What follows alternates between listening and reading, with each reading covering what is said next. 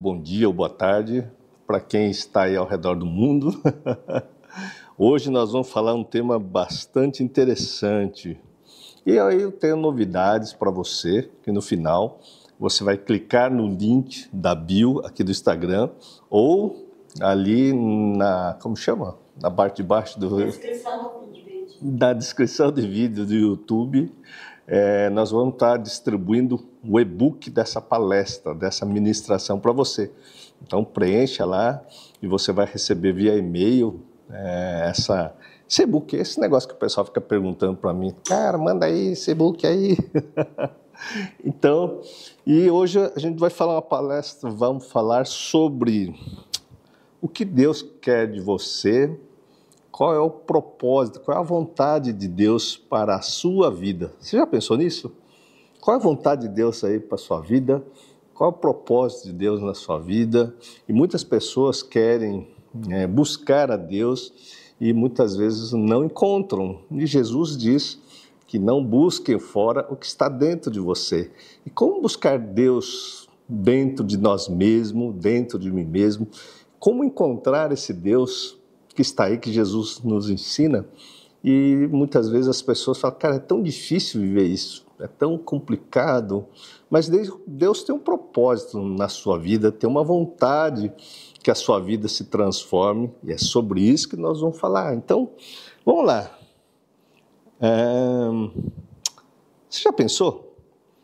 O que, que você está fazendo aí que você quer? É o que, que Deus espera de você? Deus espera que você faça obras para Ele, obras de caridade, obras aí, viagens missionárias, você saia por aí pregando o Evangelho.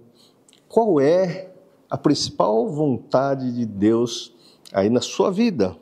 É ajudar as pessoas? Em quê? O que, que é ir e pregar o Evangelho?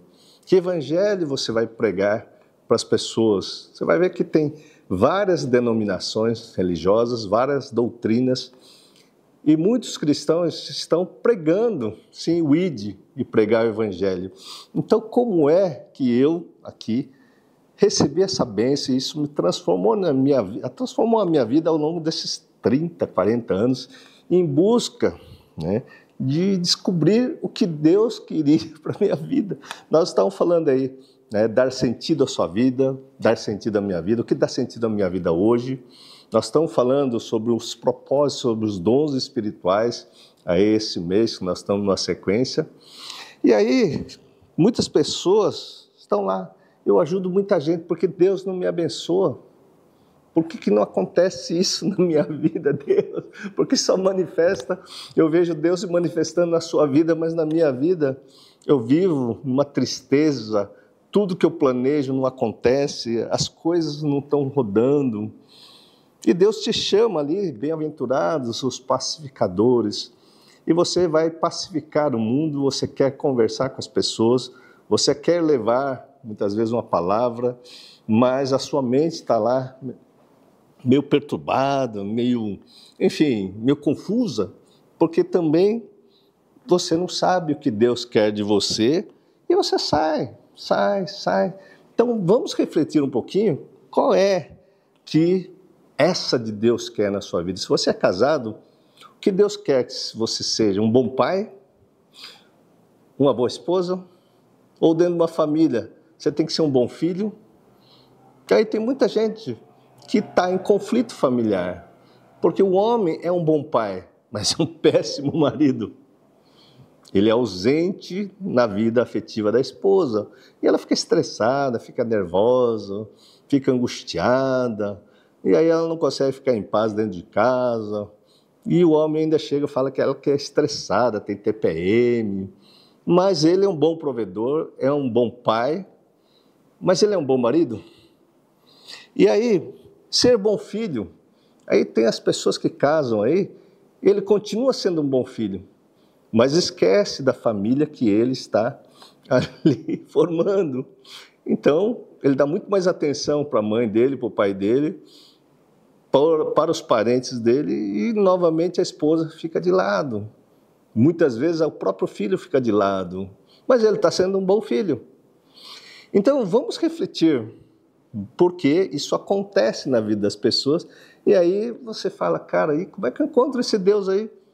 Porque nós vamos ler hoje um versículo que eu sempre falo aqui, mas eu vou abordar de uma outra forma com vocês. Mas eu vou querer que você leia esse texto inteiro, na íntegra, na sua casa. Romanos capítulo 12, quando Paulo está falando lá para a igreja de Roma, que estava uma bagunça, né? desde Romanos capítulo 1 até o capítulo 12, Paulo vai descrevendo as mazelas, os homens se autoadorando, enfim, criando altar para si mesmo. E aí, essas pessoas também estavam procurando Paulo em busca de Deus. Aí, Romanos 12, 2, que tem a ver com nossa, nosso psiquismo, vai falar assim, da seguinte ordem: Não vivem, não vivam como vivem as pessoas desse mundo, mas deixe que Deus os transforme por meio de uma completa mudança da mente de vocês. Olha só. Não vivam como vivem as pessoas desse mundo. Como você está vivendo aí? Você está sendo influenciado por quem que a gente pergunta todo dia? Pelo seu vizinho? Pelo seu parente? Pelas pessoas que dizem que Deus se encontra fazendo apenas obras e você ajuda, ajuda, ajuda, e você não encontra essa paz, essa alegria, essa mansidão dentro de você mesmo. Você quer ser pacificador, mas vive nervoso. É aquelas pessoas que quem chega perto de você na intimidade parece que vai você vai morder. E aí fala assim: deixa esse esse mundo aí, mas deixe que Deus os transforme. Quem vai transformar as pessoas é Deus. Deixe que Deus os transforme por meio de uma completa mudança da mente de vocês. A mente aqui, vamos falar da consciência de vocês, uma completa mudança da maneira com que vocês estão percebendo o seu mundo, percebendo aí a sua família, percebendo a sua igreja, a sua comunidade. Então, Paulo está convidando para que você deixe que Deus transforme a sua consciência, a sua forma de pensar. E que mente é essa que você está vivendo? Que consciência é essa? E como você vai mudar essa mente? Porque temos aí no nosso curso de psicanálise, de formação em psicanálise cristã, a compulsão à repetição que todos os psicanalistas descrevem, desde Freud, Jung, Melanie Klein, Winnicott, que existe uma compulsão à repetição, Lacan vai falar sobre isso. Parece que o mundo, na mente das pessoas, é um eterno repetir de desgraça um eterno repetir, né? Tem mulheres que casam, separam, casam, separam, um homem também casa, separa. E se você conhecer pessoas assim, eles vão reclamar, né? Se uma mulher, eu casei de um indivíduo que parecia meu pai, ele bebia tanto quanto meu pai. Quando eu casei, ele não bebia, mas depois ele começou a beber, nossa, ele ficou parecido com meu pai. Aí ela não aguenta, separa e vai buscar uma outra relação e, ele, e ela encontra uma pessoa parecida, de repente ela está vivendo novamente essa relação. Como mudar essa mente? Como você vai fazer com que Deus se manifeste na sua vida? Esse é um convite para você continuar aqui até o final dessa palestra. E no final, você que está no Instagram vai pular para o YouTube. Nós vamos continuar um bate-papo aqui essa noite, tá certo? Então, é como você tem aí, a gente está falando de mente, é a sua consciência. O que aparece na sua consciência que só você sabe que te afasta de Deus? Aquela raiva, aquela angústia, aquela vontade de esmagar o outro, aquela raiva porque alguém não te ajudou, não te acolheu e você fica frustrado e aí só você sabe o quanto você tem isso dentro de você. E muitas vezes você não olha a sua mente. E é sobre isso que nós estamos falando. Você tem que perceber o que está na sua consciência, o que aparece na sua consciência, na sua mente, que te afasta desses da vontade de Deus. E qual vontade de Deus para a sua vida, para a minha vida, para a nossa vida, para que você conquiste então o fruto do Espírito Santo. Aí Paulo prossegue aqui.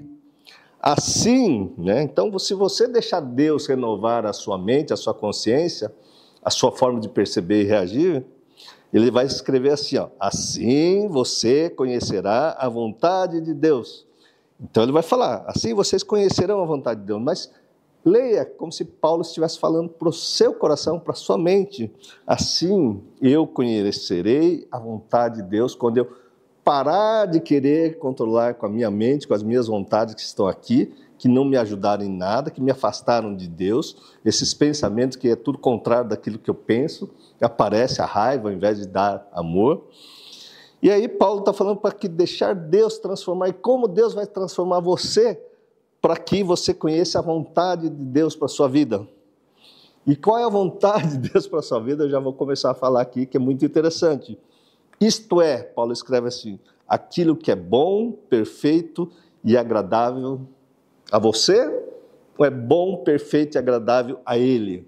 Pois bem, Paulo escreve muito claro, a gente esquece que aqui está bom, perfeito e agradável a Ele, a Deus.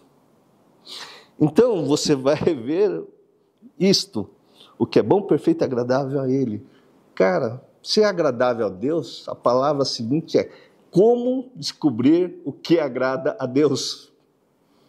Como você pode descobrir o que agrada a Deus? Eu vejo muito lá o pastor Jorge, né?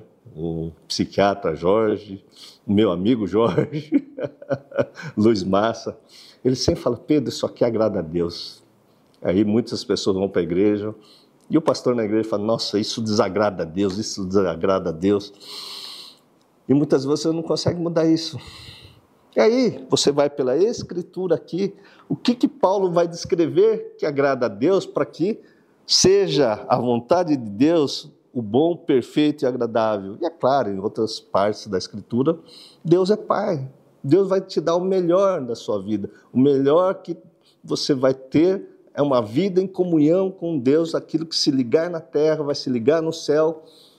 Cara, eu quero realmente fazer essa ligação do reino de Deus aqui na minha mente, aqui neste planeta, eu viver isso, esse desfrute na minha vida. E se você não está vivendo isso, você tem que descobrir qual é a questão que vai agradar a Deus. Então guarde essa palavra. Você quer saber aí qual é a vontade de Deus?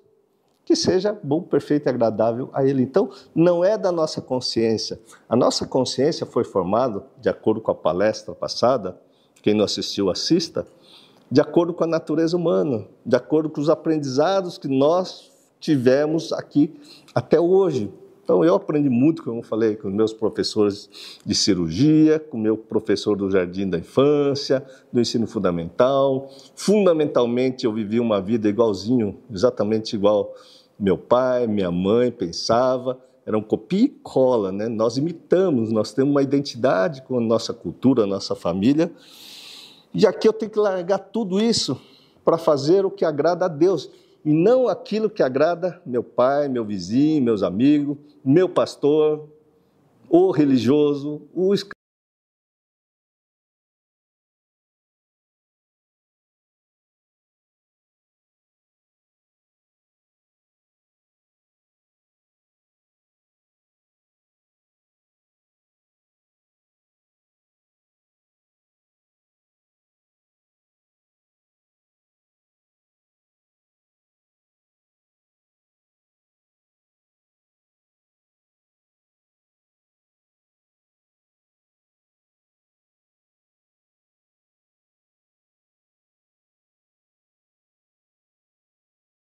sentado.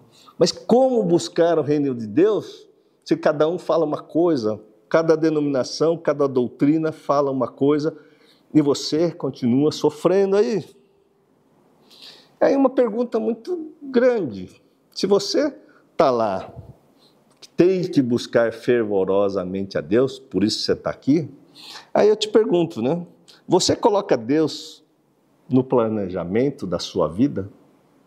Quanto você coloca Deus em primeiro lugar para que Deus se manifeste na sua vida, o quanto você ora todo dia, o quanto você olha de manhã e agradece a Deus pela sua vida, pelo ar que você respira, pelas coisas que estão acontecendo. Opa! o quanto você coloca Deus. Pois bem, eu, como cristão, não colocava Deus na minha vida, e a minha vida, como eu já disse aqui, era extremamente perturbada. Eu conhecia Deus, acreditam no mundo espiritual, na espiritualidade, mas não colocava Deus em primeiro lugar. Não buscava fervorosamente a, a Deus. E para eu fazer a vontade de Deus, eu tenho que buscar fervorosamente para que eu possa entrar no reino de Deus através das Escrituras.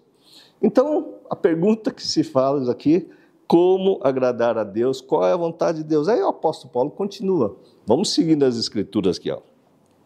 No verso 3, por incrível que pareça, estamos somente no verso 2. No verso 3 de Apocalipse, não, Romanos 12, está escrito assim: Por causa da bondade de Deus para comigo, me chamando para ser apóstolo, eu digo a todos vocês: não se achem melhores do que realmente são. Paulo falando sobre si mesmo para as pessoas da igreja de Roma, por causa da bondade de Deus para comigo, Paulo me chamando para ser apóstolo. Paulo foi chamado, Jesus apareceu para ele na estrada de Damasco, convocou ele para a linha de frente como apóstolo, e ele disse: Não se acha melhor do que realmente são. Pois bem, Paulo ou Saulo se achava o doutor da lei, o cara que mais conhecia Deus, o cara mais próximo a Deus. Assim como um dos fariseus, Nicodemos, famoso, Jesus fala: Nicodemos, Nicodemos, se você não conhece a Deus, cara, como é que eu vou conhecer esse Deus? Nicodemos, você vai ter que nascer de novo. Nascer de novo do ponto de vista psico, mental, é você renovar todo dia, é nascer todo dia, transformando a sua forma de pensar. A cada dia você vai experimentar a boa, perfeita e agradável vontade de Deus, fazendo o que Deus espera que você faça. E o que, que Deus espera que eu faça? Que Paulo fala assim, cara, porque Deus foi bondoso comigo. Aí, parafraseando Paulo, Deus foi bondoso comigo. Só que eu já disse para vocês, eu tinha uma experiência com o Espírito Santo que é uma coisa. Mas se eu não conhecesse Jesus e os seus ensinamentos, eu jamais iria experimentar a perfeita, boa vontade de Deus na minha vida, que é fazer a vontade dele e não a minha. Pois na minha consciência, eu procurei sempre fazer a minha vontade. Cara, a minha vontade não dava certo. A minha vontade só me colocava no buraco. A minha vontade, eu me achava melhor que as outras pessoas. Quantos religiosos se colocam superior a você que está me ouvindo? Quantas pessoas se colocam o cara mais perfeito que existe? Quantas pessoas julgam você que está doente, se achando melhor que você? Isso é vontade de Deus? Se você julgar a outra pessoa, saiba que isso não é a vontade de Deus, como a gente vai olhar aqui. Então, qual é a vontade de Deus? Porque Aqui Paulo diz, só no verso 3, não se acha melhor do que realmente são. E aí o que, que ele complementa esse verso? Pelo contrário, pensem com humildade a respeito de você mesmo. É o que estou dizendo aqui. Eu passei a pensar não com arrogância, porque eu tive que acabar com essa minha ideia que eu era melhor, que eu adorava a mim mesmo. Isso é narcisismo, sabia? adorar o próprio pensamento, adorar o próprio a forma de pensar, adorar a própria consciência é auto-adoração de si mesmo. Isso leva a orgulho e a falta de humildade. Paulo te convoca para você fazer essa análise com humildade a respeito da sua consciência. E cada um julgue a si mesmo conforme a fé que Deus lhe deu. Então você deve julgar a si mesmo. Meditar, orar e olhar para si mesmo conforme a fé que Deus lhe deu. E aí, Renata, que cara é essa? O que está acontecendo? Pessoal está falando que está tá desincronizado o áudio com ah. Entendi. Problema no YouTube? Ah, depois a gente vai gravar, que nós estamos gravando, a gente posta de novo. Pode ser, né? Mas vamos lá. Então, gente, vamos voltar para cá que nós estamos seguindo. Qual é a vontade de Deus? Então, que você pense com humildade a respeito do, do seu conhecimento. O dia que eu saí do pedestal e comecei a olhar para mim mesmo, a única coisa que eu pensei, cara, eu não sei nada. Não sei nada sobre o mundo espiritual, não sei nada sobre a vida. Quando você vai para o mundão aí, você percebe que muita gente sabe. Por conta disso, eu me inferiorizava demais. Mas quando eu me inferiorizo demais, eu já estou me julgando. Quem se auto-julga dessa forma também vai se julgar, julgar outra pessoa. Então, olha para dentro de você. Mas se você se rebaixar, você vai ter que ir em busca da sua fé, conforme a fé que Deus lhe deu, para que você consiga se reerguer naquilo que falta em você para você aprimorar o que Deus lhe deu, que é o seu dom, o dom espiritual. E é sobre isso que nós vamos falar. Como agradar a Deus? Aí Paulo fala que nós pertencemos ao corpo de Cristo. Nós fazemos parte, cada indivíduo, cada pessoa, assim como eu, assim como você, em Cristo nós fazemos parte dele. Assim como aqui, Romanos, capítulo 12, no verso 4 em diante, ele vai falar sobre isso, ele também fala lá em 1 Coríntios, capítulo 12, 1 Coríntios 12, sobre os dons do Espírito Santo, Paulo fala para você aprimorar seu dom espiritual. Então você tem que ir em busca de conhecimento. Você está me assistindo porque você está buscando conhecimento, uma nova forma de observar o mundo, a si mesmo, como Deus age aí na minha vida, na sua vida. Porque aqui ele fala, nós somos um só corpo em Cristo. Então, é um só corpo que tem muitas partes e todas elas têm funções diferentes. Por mais que você se ache um nada, um cocô do cavalo do bandido, uma mosquinha insignificante, pois saiba que Jesus disse que ele veio para os menores, ele veio para os doentes, aqueles que olham para si mesmos, está faltando alguma coisa. Graças a Deus está faltando. Por isso você está aqui me ouvindo. Porque se você tivesse tudo, você não estaria me ouvindo com certeza absoluta. E quando me ouvisse, também iria me criticar. Mas bem-aventurados que serão perseguidos em nome do Senhor. Está lá. Então somos um só corpo por estarmos unidos com Cristo. Isso é importante para você entender qual é a vontade de Deus para a sua vida. Porque você faz parte do corpo de Cristo, assim como você começa a entender qual é a jogada de Jesus.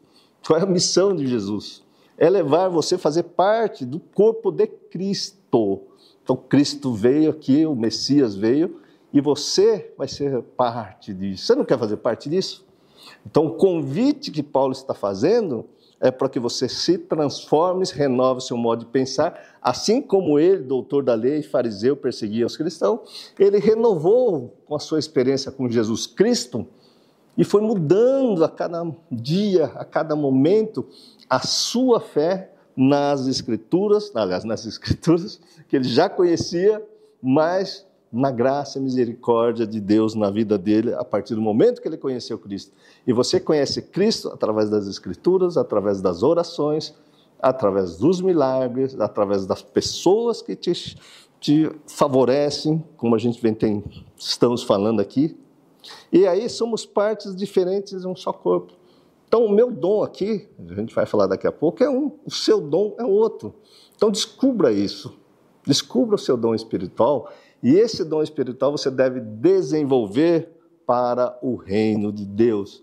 Então, quem está chegando agora, este e-book vai ser distribuído gratuitamente. Se vocês preencherem aí no link da bio do Instagram ou nas o que está escrito debaixo do YouTube.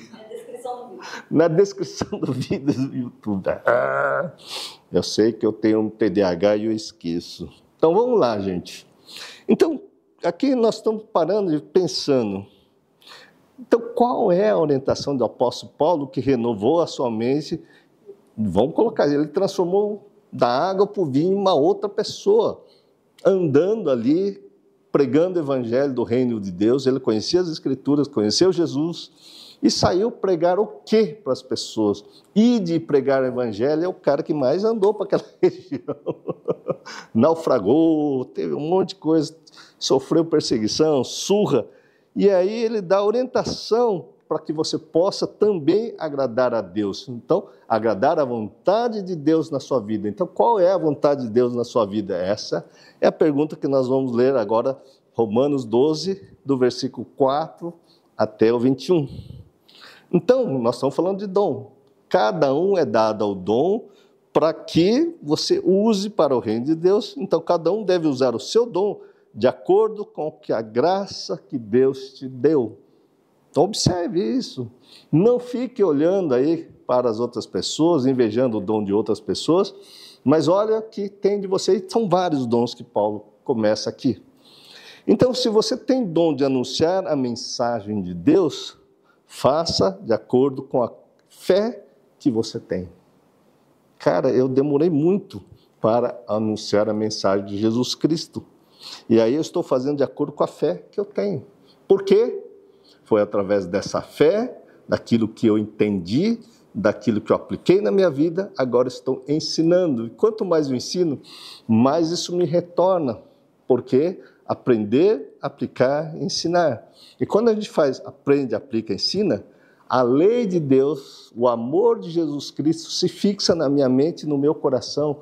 A gente vai vendo as transformações, esses ensinamentos acontecem. Então, se você tem o dom de anunciar a mensagem de Deus, e aí eu descobri que eu tenho esse dom. Quando foi?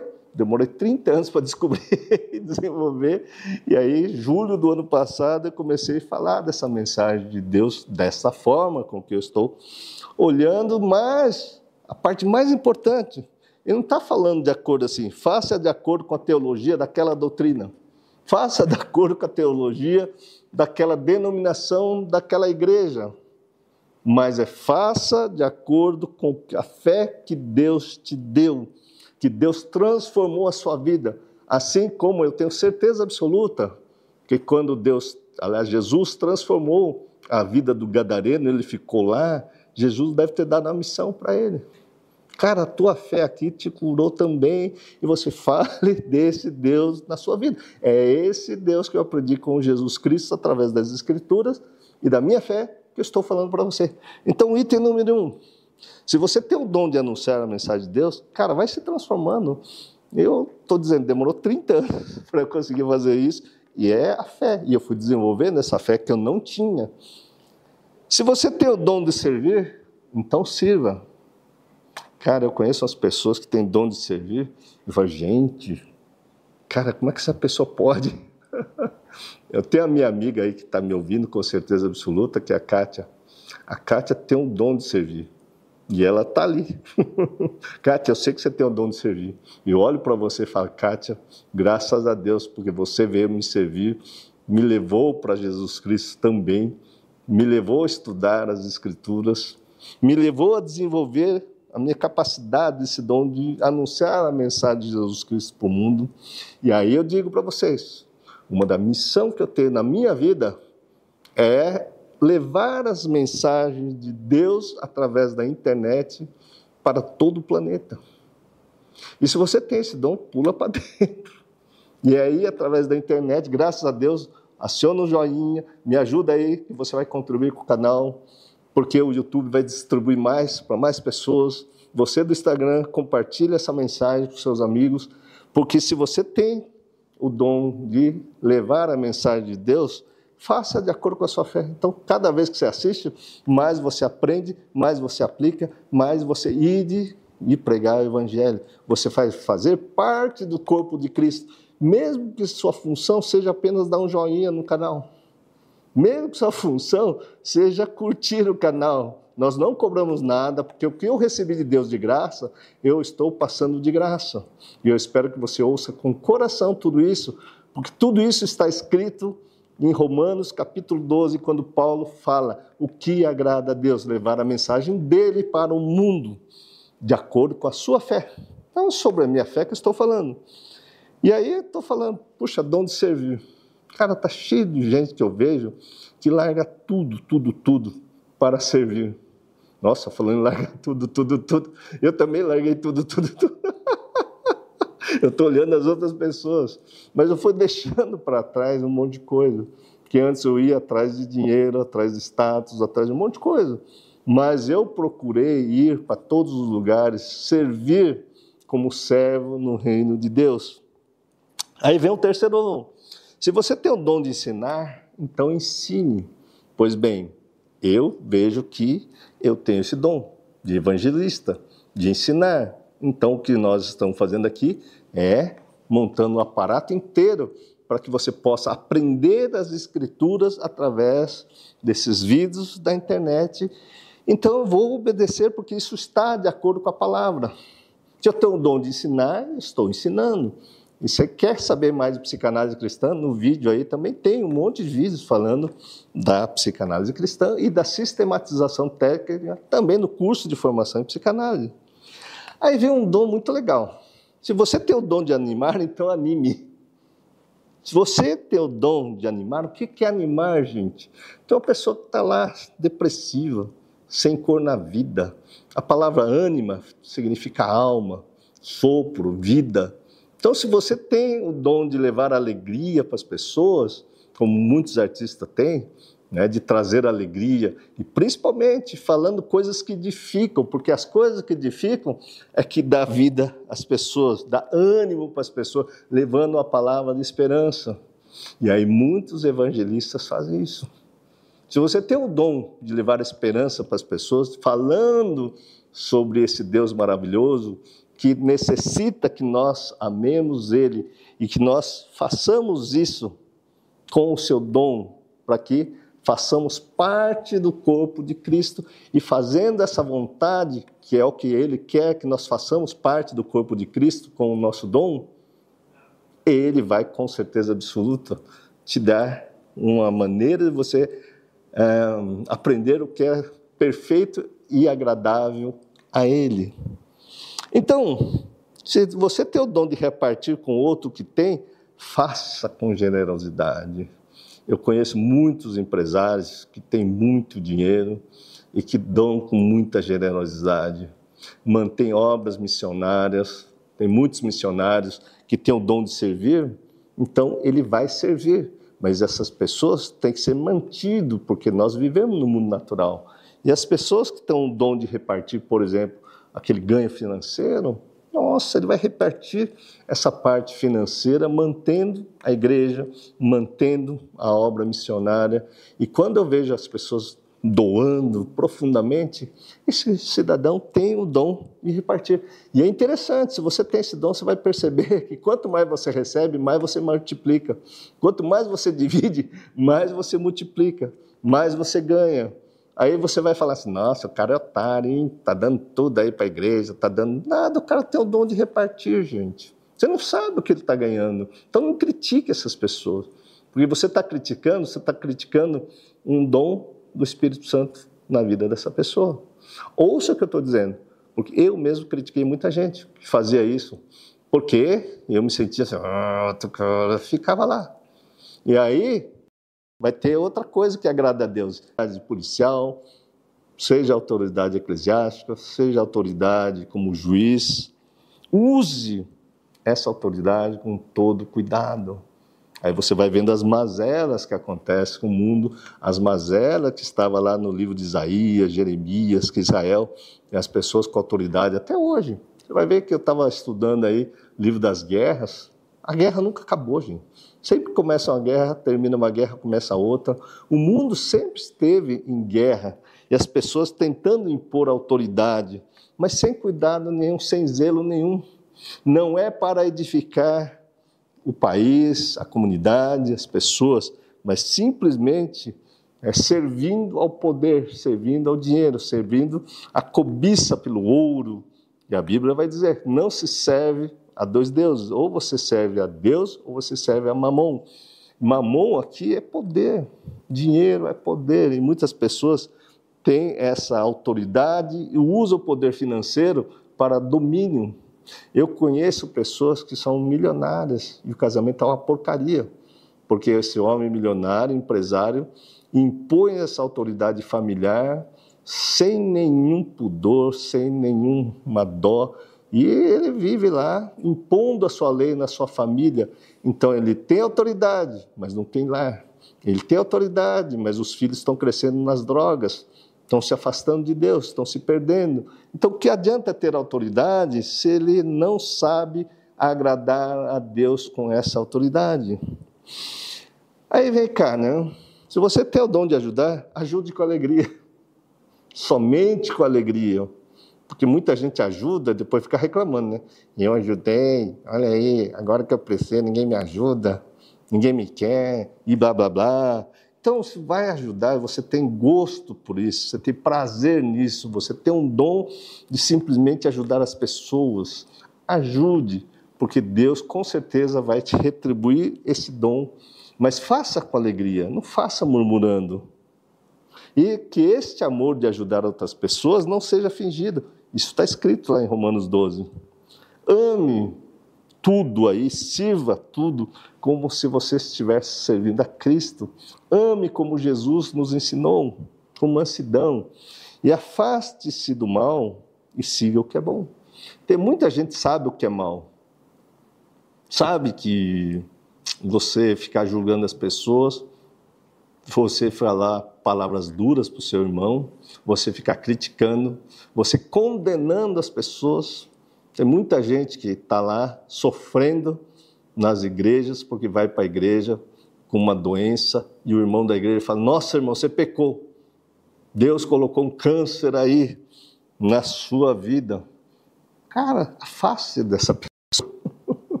Essa pessoa não está levando ânimo na sua vida, essa pessoa está levando é um temor, uma desgraça. Então, afasta-se do mal, tudo que não edifica a sua vida, mas tenha raciocínio lógico, veja se é coerente você ficar cercado por pessoas que não te dão ânimo, muito pelo contrário, vai trazendo é, desânimo.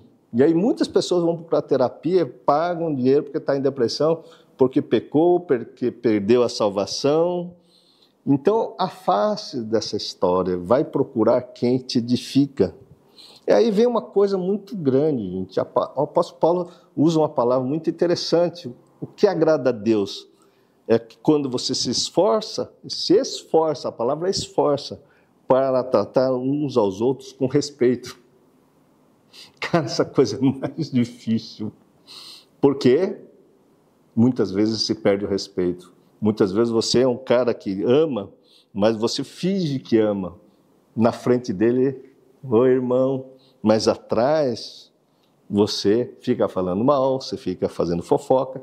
Então, se você é fofoqueiro fala da vida dos outros, até na igreja, você ouve uma história e vai contar aí para o seu líder religioso, cara, esforce para tratar com respeito aquilo que o seu irmão da igreja, aquilo que o seu amigo abriu o coração, contou para você, mas você não está tratando com respeito aquela dor que essa pessoa contou para você.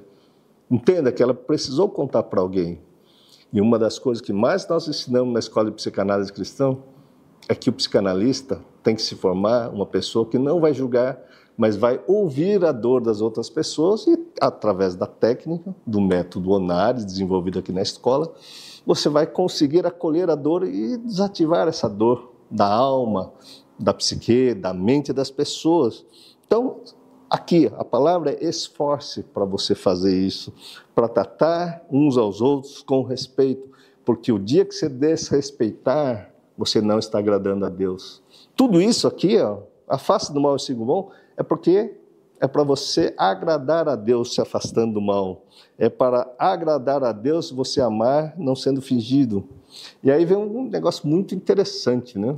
As pessoas hoje em dia estão reclamando do seu patrão. As pessoas estão reclamando das relações sociais aqui. E aqui está lá, em Romanos 12. Trabalhe com entusiasmo. É a palavra que está escrita assim: não seja preguiçoso. Cara, se você está preguiçoso, desanimado, isso não agrada a Deus. Você está murmurando, isso não agrada a Deus. Em tudo dá louvor, dá glória a Deus, dá graças a Deus. Mas se você não está trabalhando com entusiasmo, Paulo está, inclusive, em outra ocasião, falando para quem era escravo ali, era escravo literalmente. Se você é escravo, vai servir ao seu Senhor como se estivesse servindo a Cristo com alegria. Então, Paulo reiteradamente vai falando como agradar a Deus em tudo que você fizer na sua vida, vai fazer com alegria, trabalhe com entusiasmo, não seja preguiçoso. Sirva o Senhor com o coração cheio de fé. Que fé é essa? Aqui está escrito fervor. né, cheio de fervor. O seu coração e a sua mente está cheio de fé. A fé na esperança em Deus, que é a esperança do invisível. E essa esperança no invisível de Deus na sua vida deve te manter alegre. Ou seja, o dia que você está sem esperança de nada, você vai perder a alegria. E perder a alegria não agrada a Deus. Se você não estiver vivendo pela fé, não agrada a Deus. Se você perdeu as esperanças em Deus, é como se você não acreditasse nele. Deus não se agrada quando você perde a esperança. Ou seja, olhe ao redor no mundo. Quantas pessoas você encontra na rua, no seu trabalho, na sua igreja, que estão tristes, chateadas, deprimidas, e não é por falta de remédio, não, é por falta de esperança. Fica achando que a esperança está num líder político. Está a esperança dessas pessoas está num líder religioso. Essas pessoas estão esperando que venha o Messias que sumiu. E lá não trabalha com alegria, não faz nada pela fé, não tem a esperança, não vivem alegre.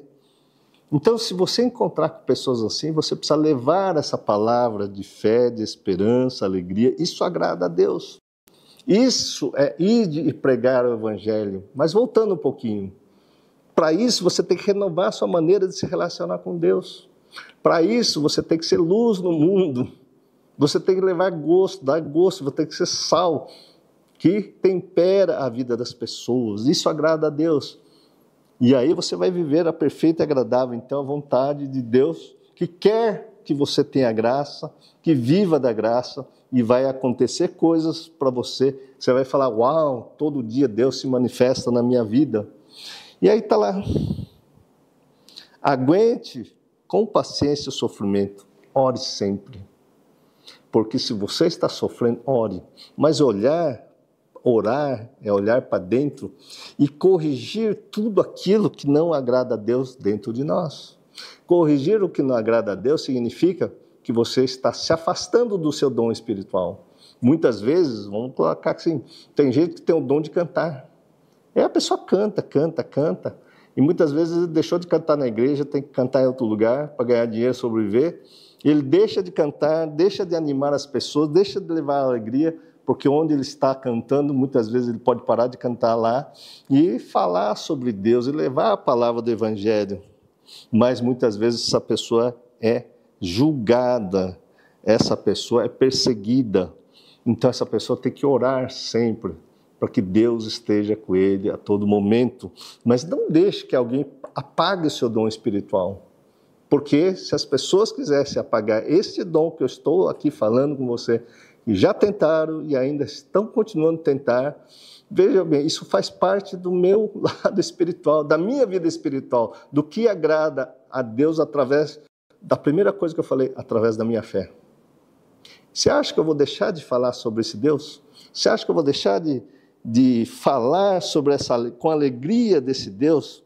Ou vou ficar sofrendo porque estão me perseguindo? Então, aguarde com paciência e vai orar, que Deus vai manifestar a graça e a misericórdia também na sua vida. Reparta com o irmão necessitado que você tem e receba, hospede as pessoas estranhas aí em sua casa.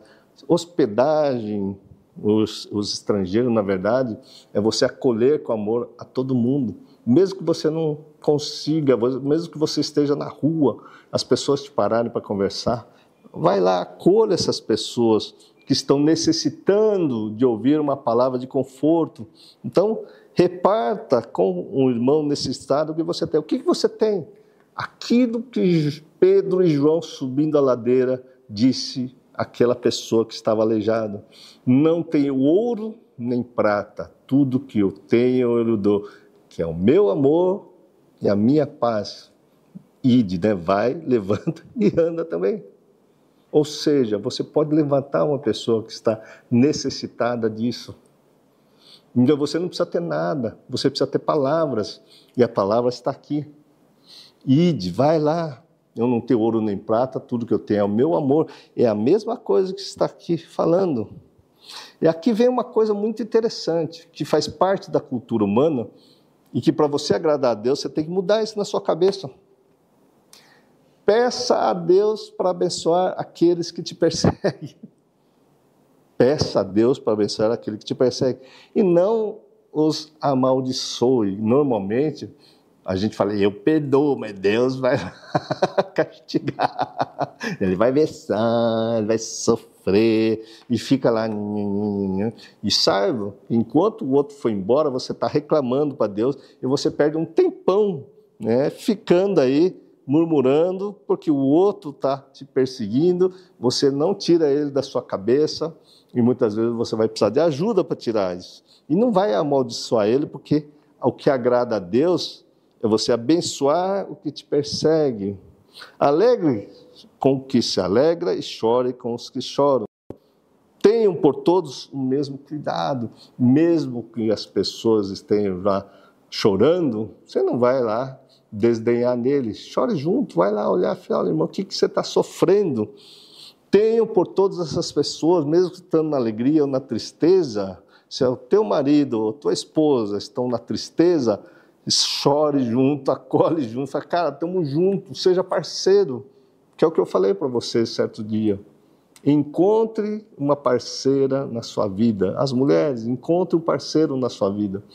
Se esse parceiro te ouve, dê glória a Deus, valorize e vai lá, esteja junto, porque aqui está lá, alegre-se quando ele está alegre, chore quando chora.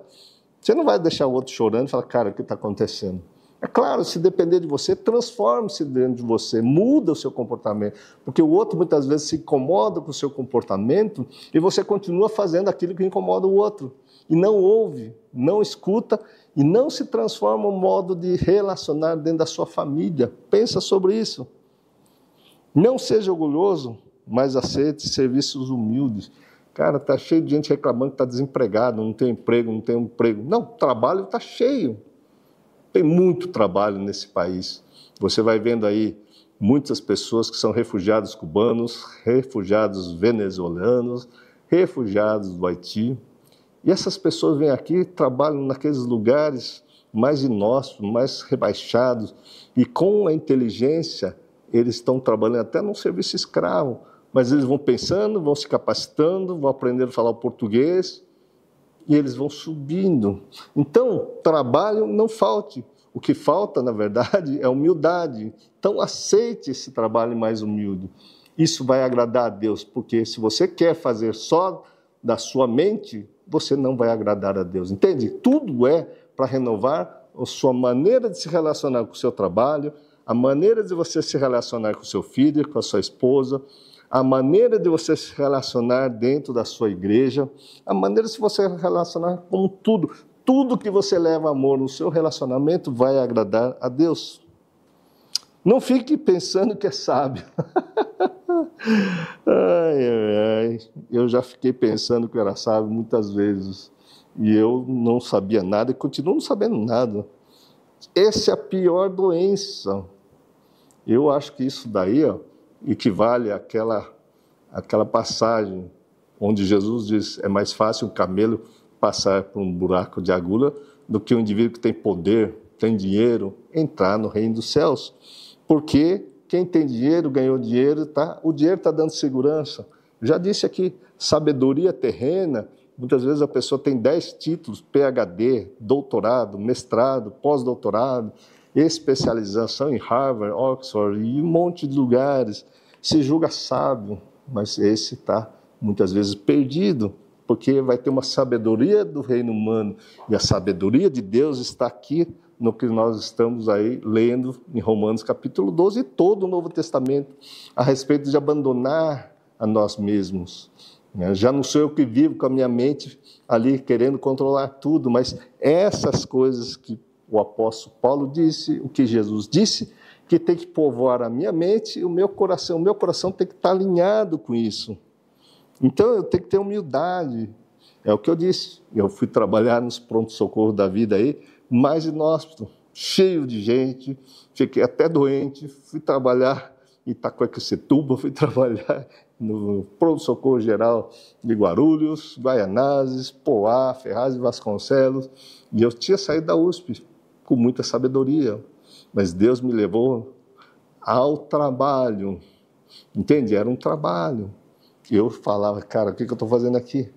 Mas eu aprendi muita coisa, principalmente aceitar esse serviço que muitas pessoas diziam que eu estava ficando maluco. Mas eu recebi isso depois, essa paz que eu tento transmitir para vocês. Então aceite esse serviço. Não fique pensando que você sabe, não, então você merece um serviço melhor, um trabalho melhor. Aí vem uma coisa muito legal. O que agrada a Deus? Não pague a ninguém o mal com o mal. Muito pelo contrário, pague o mal com o bem. Procure agir de tal maneira que você receba a aprovação do outro. Não importa se o outro fez mal. Cara, esse é um buraco muito estreito, né? porque se o cara pisa no seu pé, logo você vai xingar. se a pessoa te enganou, você quer literalmente processar o cara. Eu já fiz isso, não deu certo, no fim eu passei a literalmente abençoar. Vai com Deus, você não faz parte da minha vida. me libertei, foi livramento dessas pessoas que queriam me fazer o mal. E tem muita gente querendo fazer o mal. Para mim, eu enxergo como um livramento. Tá certo? Então comece a agir de uma maneira que agrada a Deus e não aos homens. E aí, no que depender de você para agradar a Deus, faça o possível para viver em paz, em paz com todas as pessoas. Cara, eu sei que você é casado. Eu sei que você é casado. Eu sei que você tem dificuldade de viver em paz com seu cônjuge, com seus filhos, com seus pais. E aí muita gente critica, mas se você vive em paz, você se esforça, sua família esforça para um compreender o outro, um acolher o outro, parabéns para você. Mas o mundo está caminhando para que as pessoas não vivem em paz nem da família. E uma missão que nós temos aqui é ir para a internet e falar sobre família. Logo, logo vou lançar um curso para vocês sobre essa dinâmica familiar, como as pessoas podem melhorar a família a partir da psicanálise cristã. Aliás, estou lançando um livro também. Graças a Deus estou terminando. Porque as pessoas, doutor, onde eu consigo ler isso? Cara, estamos lá chegando na reta final. Por quê? Você precisa ter conhecimento para bloquear o seu impulso de agressividade, o seu impulso que afasta as pessoas. Nunca se vingue de ninguém que te faça mal. Olha só, é muito contrário do que você pensa, é muito contrário do que a natureza humana faz. Se alguém me ofende, eu vou lá e xingo mesmo. Não se vingue dele, agora ele vai pagar. E o desenho japonês tem muito assim, eu não perdoo, né? É sempre os mangá da vida lá, tem os caras puxando as espadas, não sei o quê. E é cultural. A pessoa não se perdoa nem a ele mesmo pelo erro. Ele comete suicídio porque perdeu, errou, sente culpado. A culpa vai lá e ele se vinga dele mesmo.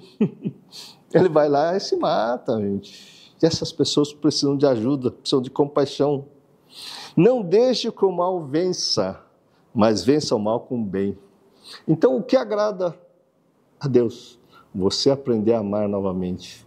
Então, se você nunca leu Romanos capítulo 12 com essa ótica, Compre a sua Bíblia, compre a King James 1611, compre a Bíblia que você consiga ler, uma Bíblia de estudo. Vai meditar sobre isso aqui, faça um rascunho, coloque as palavras principais, aprenda a ler a Bíblia e aprenda aprender, aplicar e a ensinar, porque ir de pregar o Evangelho é você aplicar na sua vida e você ter fé que isso agrada a Deus. E o que agrada a Deus, você vai viver a boa, perfeita e agradável vontade de Deus. E que pai que não abençoa um filho que respeita. Se você tem o seu filho que te respeita, você tem a vontade de fazer tudo para ele. Assim é Deus. Um pai amoroso. Um pai amoroso que vai educar você para a eternidade. Então, se você está fazendo uma coisa que não agrada a ele, o que, que vai acontecer? Você está lascado. não vai dar certo. Porque o princípio da Bíblia é você olhar para Deus todos os dias e fala: Pai, o que, que eu posso fazer para te agradar?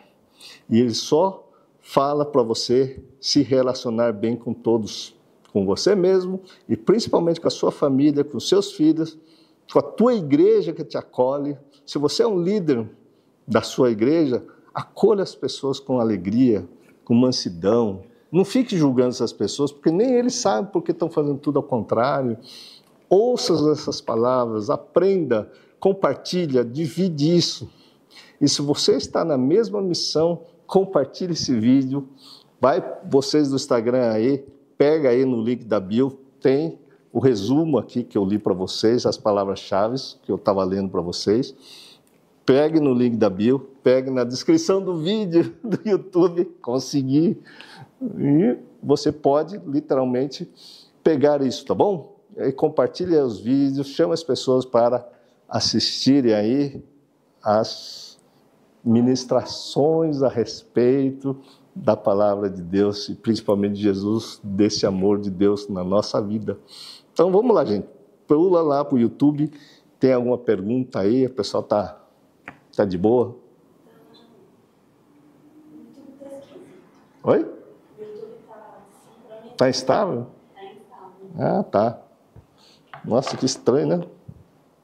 E o Instagram? Acabou também? Você deu tchauzinho. Mas será que é problema aqui da internet? Hum? Tá bom. Bom, gente, se você. Ah, vê se tem pergunta aí. Senão a gente vai para casa mais cedo hoje. Muito bom, gente. Eu estou treinando a baixar o braço. Todo mundo está falando que eu estou tomando água assim. Aí o meu fisioterapeuta, que está me corrigindo a postura, falou para eu tomar assim. Aí eu estou sendo mais comedido. Consertei a cinta que estava meio torta. As pessoas ficam assistindo e falam, doutor, você está abrindo. Doutor, você está com a cinta torta. Doutor, você está com rinite, você está fungando demais.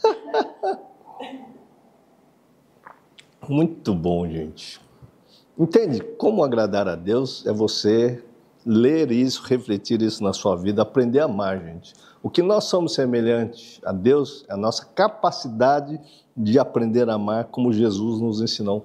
Porque este amor de Jesus é o caminho, a verdade e a vida.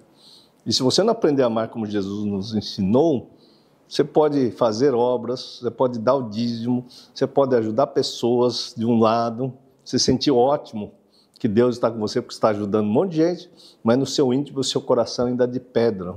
Por isso Ezequiel 36, verso 25, está lá que Deus vai transformar a sua vida, vai transformar o seu coração de pedra, a sua consciência que não quer mudar, as suas emoções, colocando as leis dele. Mas você vai colocar as leis quando você aprender, aplicar na sua vida e passar a ensinar, porque o dia que você passou a ensinar, essas leis estão no seu coração, estão no seu comportamento, e a tua fé que isso vai mudar a vida das pessoas e da sua vida, vai fazer com que você leve esperança à vida das pessoas. Bonato, que participou da chave mestra, está fazendo muitos comentários aqui. Está falando o quê? Está fazendo bastante comentários. Ah, tá legal. Está gostando muito da live. Então lê, lê aí para nós. É o Bonato, né? É ele, o Bonato. Ele fez muitos. Ele fez muitos comentários. Muitos comentários. Sim. Muito Tem uma bom. pergunta. Sim. Pô, saudade, Bonato. Bonato tá com saudade dos seus cortes dos vídeos, viu, Renato? A gente vai voltar. Oi? Seus cortes dos vídeos aí que, Em breve, que a gente aguardem. parou de cortar porque a gente está com um projeto do livro, do curso de família. Aliás, deixa eu falar uma coisa para vocês que estão aí, enquanto vocês não fazem pergunta. É, no primeira semana de outubro vai ser a chave mestra. Então vai ser uma nova turma, né? vai ter mais duas turmas esse ano, outubro e dezembro. E essa turma já está quase esgotando aí. Se você pretende vir para São Paulo, participar da chave mestra, renovar a sua mente, destravar tudo aí, tirar tudo que estava aí na sua mente que você não consegue controlar, participe da chave mestra. O Bonatão aí participou da chave mestra, está super feliz. Ô Bonato, compartilha a sua experiência aí rapidinho com as pessoas. Faz a pergunta, então, Renato. Raquel pergunta assim: existe diferença de propósito pessoal e propósito de Deus para cada um? Então, é, isso depende de como você interpreta, porque muitas pessoas têm propósito, sim. Só que eu tinha o propósito de casar, ganhar dinheiro, comprar um carro importado, viver numa cobertura com piscina, conquistei tudo isso. Mas não era propósito de Deus para minha vida. Eu fui criado e fui entrar numa faculdade de medicina, fui estimulado a ser médico, graças a Deus. Mas chegando lá, eu me objetivei, queria ser igual ao meu professor de cirurgia. Então, o meu propósito era ficar imitando pessoas. E o nosso propósito como cristão é imitar Jesus, é desenvolver o caráter de Cristo em nós. Porque somente isso me trouxe paz, somente isso me trouxe o fruto do Espírito Santo. Então, o propósito que muitas vezes a pessoa está achando não é exatamente aquilo que Deus tem para a vida. Então, conheço muitas pessoas que estavam em vários propósitos aí, mas viviam a falsidade. Como é que a gente sabe da falsidade? Porque se não é propósito de Deus, não traz paz no coração. As pessoas ficam muitas vezes irritadas, incomodadas. O dia que você entrar no propósito de Deus, fazendo a vontade de Deus, a missão que você tem como corpo de Cristo, que a gente acabou de ler, está escrito aí em Romanos 12 também, assim como segundo 1 Coríntios 12, está lá. Todo dom espiritual que você tem, você tem que desenvolver, porque isso é algo que você faz com facilidade, você faz com alegria, mas para aplicar ali no reino de Deus. E quando nós lemos aí, 1 Coríntios, aliás, Roma, Romanos 12, está lá, se o seu dom é de ensinar, ensine, seu dom é alegrar, alegre, se é, é repartir as coisas, reparte, se é trabalhar bastante, virar empresário para ajudar o reino de Deus sendo empresário, vai ser empresário, vai desenvolver esse dom, está cheio de curso hoje em dia para você desenvolver isso. Porque tudo você tem que olhar para Deus em primeiro lugar. Porque nós aqui, eu sem Deus, não sou nada, absolutamente nada. Ele sem mim, eu estou lá fazendo meu propósito. Né? E ele está só chamando, vai chamar. Ele vai, um dia vai chamar você. Eu era ovelha desgarrada, eu fazia parte da ovelha desgarrada. Só que Deus vai, chama, chama, chama. A gente que é surdo, né? Próxima pergunta, Renatinha. Ah, o nome do perfil é Senhor afiacador. É, qual o menor processo de mudança que você presenciou? Mudança para o bem-estar. É, isso é muito. qual o menor tempo de mudança? Processo de mudança. Olha, não existe menor tempo. Eu acho que o menor tempo a gente vai mudando ao longo da vida. Depende aonde você quer chegar. Eu quero chegar viver realmente o reino de Deus. Eu quero viver um momento, um propósito na minha vida, onde vou chegar falando de Deus, vivendo esse Deus, até que Paulo falava que não era ele mais que vivia, mas Cristo vivia nele. Eu não cheguei lá ainda, né? Dizer, olha, não é o Pedro mais que vive, não sei eu mais que vive, mas Cristo vive em mim. Então é um processo. É claro, se a sua pergunta é como tirar o sofrimento das pessoas, a chave mestra vai fazer perfeitamente. Só que tirar o sofrimento não significa que você alinhou aos propósitos da vontade de Deus, porque a vontade de Deus é muito mais profunda. É não fazer fofoca, é amar seu inimigo. Se alguém te bater na sua cara, você dá outra. Não se incomodar absolutamente com nada que está acontecendo aqui no plano terreno. Jesus está lá, Pai, faça a tua vontade. É o que está escrito aqui. A vontade do Pai, a vontade dele é muito mais importante para que se conquiste a vida eterna para que você consiga expulsar demônios daqui da mente, para que você se cure a vossa enfermidade. Então está lá Marcos 16, que eu acho fantástico. Então, mas é um processo de vida, é uma vida inteira de transformação. Imagine que Jesus aparecia para o apóstolo Paulo e olha, falando, não é o Senhor que está dizendo, sou eu que estou ministrando. Olha, o Senhor está dizendo. Cara, ele tinha uma conversa plena, franca com Jesus. Oh! e ele passou um processo da vida inteira até que ele chegou realmente. Agora eu entendi. Então, esse entendimento é ouvir, ouvir, ouvir. É, vai ouvir aí as pessoas. Tem muitos, muitos pastores que falam coisa interessante, tem muitos padres que falam coisa interessante. Retenha o que é bom. E tudo que não serve, você vai deixando de lado, para que você se transforme de dentro para fora. Isso é a parte mais importante, que o seu coração e a sua mente estejam alinhadas com os propósitos de Deus para a sua vida. Vai lá, pega o e-book aqui, vai sublinhando o que está escrito em Romanos 12, que eu fiz esse e-book para você, com as palavras-chave. Então, se inscreva lá, peça o e-book, você vai ver que é legal. Próximo. A Cris, que trabalha aqui com a gente, perguntou é, pediu para você explicar a diferença entre chamado propósito e objetivo pessoal.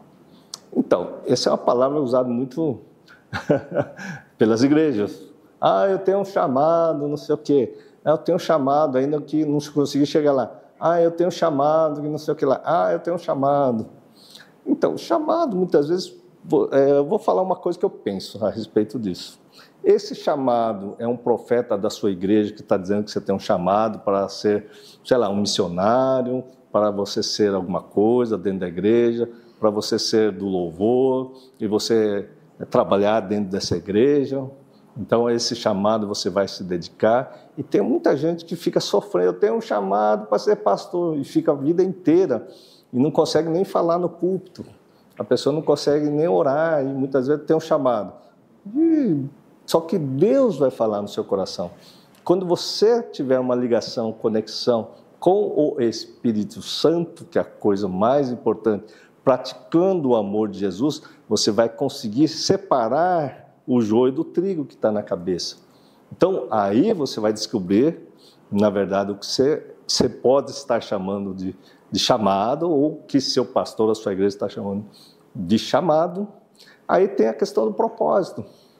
Se você tem um propósito de vida, você vai até lá, independente da dificuldade. Eu tinha um propósito de ser médico. Depois eu tinha um propósito de cuidar de vidas e curar as pessoas. Eu fui tentar ser cirurgião, achando que o cirurgião era o cara que mais consertava todo mundo, cortar. Se eu precisava operar apêndice, eu ia fazer. Se eu precisasse fazer cesárea, eu aprendi a fazer cesárea. Aí eu tinha um chamado para ser médico, eu tinha um propósito de ser médico e eu acreditava, acreditava com a minha visão da natureza humana que fazer isso estaria a coisa mais legal, mas isso é uma visão humana. Quando nós falamos de um propósito da vontade de Deus na sua vida, na minha vida, é que você aprenda a amar como Paulo está dizendo em Romanos 12, que não é diferente do Sermão do Monte. É uma releitura do Sermão do Monte que Paulo reescreve e coloca de uma maneira diferente. Respeite o próximo, faça o bem, não faça o mal, afaste de tudo que não é bom, faça o que é bem. Né? Não fale mal da vida dos outros, não fique julgando as outras pessoas. Cara, tudo isso está no Sermão do Monte. Só que Paulo provavelmente praticou tudo isso para fazer a vontade de Deus. Então, a vontade de Deus deve se tornar o maior propósito a partir de hoje. Porque o meu maior propósito não é ajudar você, não é ajudar o outro. O meu maior propósito é fazer a vontade de Deus. Qual é a vontade de Deus?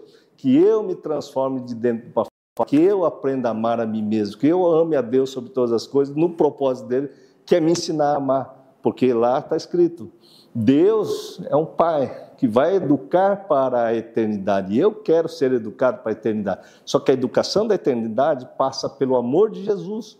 Então, esse hoje passou a ser meu propósito. Obter fruto do Espírito Santo, que foi a palestra da semana passada. Porque a partir do momento que você quer mansidão, alegria, fidelidade, amor, domínio próprio, paz. Entende? Muitas vezes você está tendo paz aí, Cris, e de repente seu filho não está, seu marido não está, você está lá de boa. Né? Muitas vezes eu, a gente chega o marido folgado mesmo. Né? Então o maridão está lá em paz e a Maria e a esposa está lá, não quer nem conversar com a esposa porque ele acha que está 24 horas de TPM. Isso é estar com o Espírito Santo? Não, você está abandonando, você não está conversando, você não está se relacionando. Então, eu vejo uma coisa, a gente que tem um propósito, ah, eu quero desenvolver um, dom de cura, eu quero ter um dom de cura, nossa, eu quero ter um dom de falar de língua. Espera aí, mas o que, que isso vai edificar a vida das pessoas que você quer? Por que você está objetivando desenvolver esse dom? Mas é Deus e o Espírito Santo que vai fazer as obras. O dia que eu entendi que não sou eu que vou estar aqui simplesmente fazendo palestra para vocês, mas eu sinto a presença de Deus no meu coração e eu vou falar de amor como eu aprendi que eu devo fazer com as minhas coisas, com o meu trabalho, com a minha família, até você que trabalha com a gente. Então, é, é uma pergunta muito interessante, mas você tem que definir para você. Mas o propósito é uma coisa que pode chover, pode está fazendo sol, está fazendo frio, eu não desisto, por exemplo, do propósito de ir na academia, porque eu preciso cuidar da minha saúde física. Aí o meu lado espiritual, meu lado espiritual, meu propósito é obter o fruto do Espírito Santo. E com o fruto do Espírito Santo, eu vou conseguir ajudar as pessoas, que é o que eu acabei de falar. Pedro e João, depois na, do Pentecostes, o Espírito Santo veio, eles saíram lá pregar o Evangelho, não tem amor, não tem nada, mas tudo que eu tenho é o amor que Jesus me deu, e a minha paz, é a paz que Deus me deu, eu te dou. Levanta e anda, vai fazer suas coisas, e o cara foi lá. Então, chegar a esse nível de, de, de ligação com Deus é uma coisa maravilhosa. Agora, o que Deus vai fazer através da minha vida, pouco importa, eu tenho que servir a Deus. Agora, se ele com esse serviço a Deus vai aparecer algum dom a mais, e eu comecei a ter dom de ensinar que eu não tinha, dom de ajudar que eu não tinha, dom de ensinar que eu não tinha. Então, tudo isso ao longo da minha vida foi aparecendo. Aí eu fui seguindo isso, mas é um dom que Deus foi me capacitando. Por isso tem lá aquele chavão, Deus capacita os escolhidos. Mas se você não for atrás disso, né, estudar, trabalhar, desenvolver aquilo que te traz prazer na sua vida, você vai ficar parado. Então, é muito importante você assistir isso. Creia, tem livros, tem muita coisa para você desenvolver tudo aquilo que você imagina, entende? Você tem uma imaginação, você tem uma visão. Não deixe que ninguém tire a sua imaginação que você quer chegar. Não deixe que ninguém tire a sua visão que onde você quer chegar. É só você que sabe, sabe por quê? É o seu Espírito Santo está te mostrando. E vai chegar com certeza, como chegou na minha vida, pessoas, você ficou louco, você ficou maluco, é, você está tá errado. Mas eu segui, mas eu sou agraciado, porque Deus me escolheu para estar aqui hoje, como Paulo disse. Eu, Paulo, apóstolo do Senhor Jesus, foi escolhido graças a Deus. Mas eu tenho que ser mais humilde, mais paciencioso, mais amoroso, para que tudo isso comece a manifestar na minha vida de uma maneira mais coerente. Então, quando você fala aqui em Romanos 12, transformar para a renovação do vosso entendimento, da vossa mente, é você olhar para a Escritura, começar a amar diferente e os dons vão brotando de dentro para fora. E você vai ver, uau, uau, uau, agora estou fazendo, agora estou fazendo. E quanto mais você faz, mais você desenvolve, mais você vai adquirindo dons e fruto do Espírito Santo vão passando na sua vida. Eu espero que você tenha entendido essa sequência, que é bem legal. Mas uma coisa eu te digo, não deixe que ninguém tire a sua imaginação, a sua visão de mundo, porque o Espírito Santo está falando no seu coração qual é o seu caminho, e você vai ter que encontrar pessoas que você vai pegar conhecimento, que é o que acontece comigo pessoas vão tendo trazidas para me capacitar, me ajudar nessa caminhada, na minha missão no reino de Deus? Boa pergunta. Uh, a Elaine, como curar sequelas de quem convive com um narcisista? Então, primeira coisa, conviver com narcisista, hoje está na moda falar narcisista, né? são pessoas que vão rebaixar você, são pessoas que vão culpar você porque você quer ser perfeita, perfeita, perfeita e ninguém é perfeito. Em primeiro lugar, você tem que deixar de ser perfeito. Porque o narcisismo vai falar que você errou, que você não faz a coisa direito, você vai se sentir culpado, vai querer fazer mais, mais, mais, e você vai continuar sendo explorado. Segundo item, você vai simplesmente é, se sujeitar a essa pessoa porque você tem medo de perder pessoas. Então você tem que ter medo e você tem que ganhar intimidade com o Espírito Santo através dos ensinamentos de Jesus. Deus vai te mostrando um caminho e o narcisista vai querer podar isso. E você tem que ter medo de perder o Espírito Santo. Eu tenho medo que Deus pare de falar comigo. Deus me deu o direcionamento. Ah, o dia que eu fiquei sozinho é muito terrível. Então imagina aqui que na minha relação Antes eu não conhecia nada.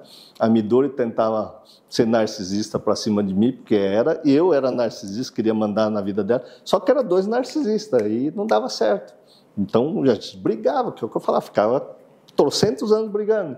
Mas narcisismo tem cura, desde que se posiciona, desde que se tem amor na relação. Eu costumo dizer assim, se existe um, um amor tamanho de grão de mostarda, o narcisismo tem cura.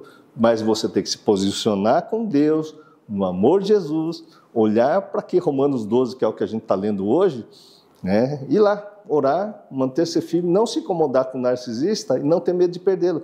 Porque um dos mecanismos mais importantes de você ajudar a relação com o narcisista é você tirar o poder do narcisista. Tirar o poder do narcisista é parar de se incomodar com ele. Mas para parar de se incomodar com ele, você precisa desenvolver seu dom espiritual, você precisa pegar isso para que você aplique isso para o reino de Deus, ou seja, está tudo ligado com o que a gente está falando. Porque a partir do momento que você vai se ligando com Deus, você tem medo de, para de ter medo de perder o narcisista.